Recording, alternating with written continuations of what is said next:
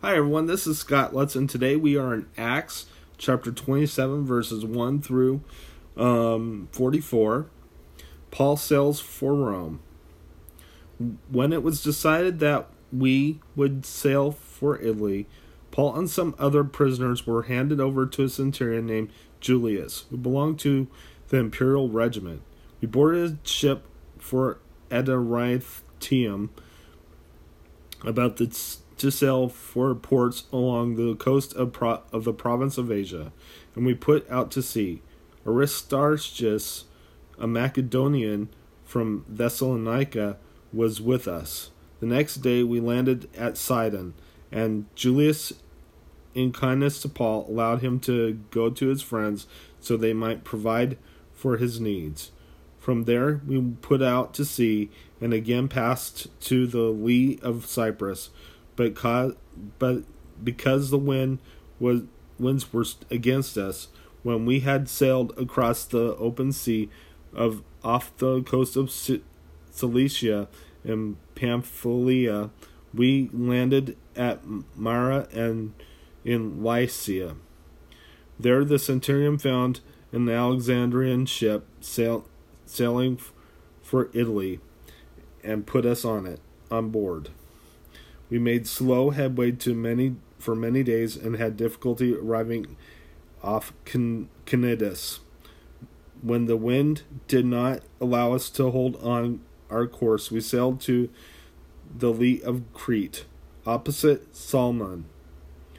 We moved along the coast with difficulty and came to a place called Fair Havens, near the town of Lasea.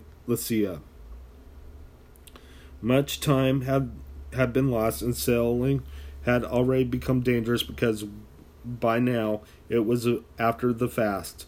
So Paul warned them, Men, I can see that our voyage is going to be dangerous and bring great loss to ship and cargo, to our lives also.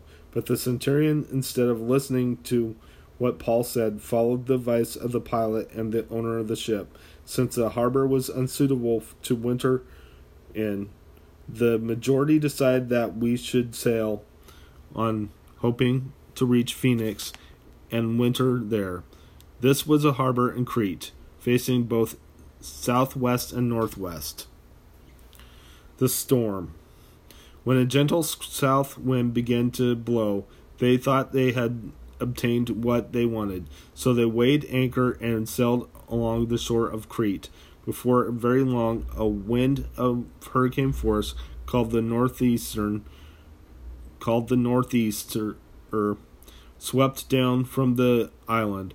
The ship was caught by the storm and could not head into the wind, so we gave way to it and was driven along. As we passed to the lee of a small island called Cauda, we were hardly able to make the lifeboat secure. When the men had ho- hoisted it aboard, they passed ropes around the ship itself to hold it together. Fearing that they would run aground on the sandbars of Syrtis, they were they fought, lowered the sea anchor and led let the ship be driven along. We took such a violent battering from those storm that the next day they began to throw the cargo overboard. On the third day, they threw the ship's tackle overboard with their own hands. Then neither sun nor stars appeared for many days, and the storm continued raging. We finally gave up all hope of being saved, and the men had gone a long time without food. Paul stood up there before them and said, Men, you have taken my advice not to sail from Crete, then you would have spared yourselves this damage and loss. But now I urge you to keep up your courage, because not one of you will be lost, only the ship will be destroyed. Last night an angel of the God who whose whose I am and whom I serve stood beside me and said, Do not be afraid. Paul, you must stand trial before Caesar, and God has graciously given you the lives of all who sail with you. So keep up your courage, men, for I have faith in God that it will happen just as he told me. Nevertheless, we must run aground on some island. The shipwreck. On the 14th night, we were still being driven back across the Adriatic Sea when, about midnight, the sailors sensed they were approaching land. They took sounding soundings and found that the water was 120 feet deep. A short time later, they took soundings again and found it was 90 feet deep.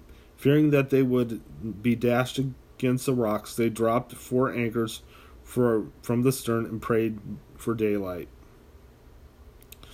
In an attempt to escape from the ship, the sailors let the lifeboat down into the sea, pretending they were going to, lo- to lower some anchor- anchors from the bow. Then Paul said to the centurion and the soldiers, Unless these men stay with the ship, you cannot be saved. So the soldiers g- cut the ropes that held the lifeboats, lifeboat, and let it fall away. Just before dawn, Paul urged them all to eat. For the last fourteen days, he said, You have been in constant suspense and have gone without food. You haven't eaten anything. Now I urge you to take some food. You need it to survive. Not one of you will lose a single hair from his head. After he said this, he took some bread and gave thanks to God in front of them. All then them all. Then he broke it and began to eat. They were all encouraged and ate some food themselves. Altogether, they were 276 of us on board. When they had eaten as much as they wanted, they lightened the ship by throwing the grain into the sea. Then, when the daylight came, they did not recognize the land, but they saw a bay with a sandy beach, where they decided to run the ship aground if they could. Cutting loose the anchors, they left them in the sea, and at the same time untied the ropes that held the rudders. Then they hoisted the foresail to the wind and made their for the beach. But the ship struck a sandbar and ran aground. The bow struck for fast and would not move, and the stern was broken to pieces by the pounding of the surf.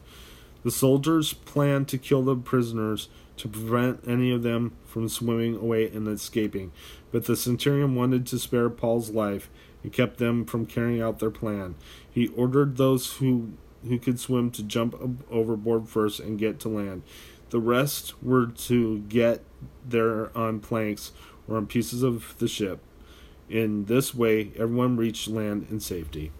Let's go ahead and close in prayer. Father in heaven, I just praise you. I thank you for everything you've done.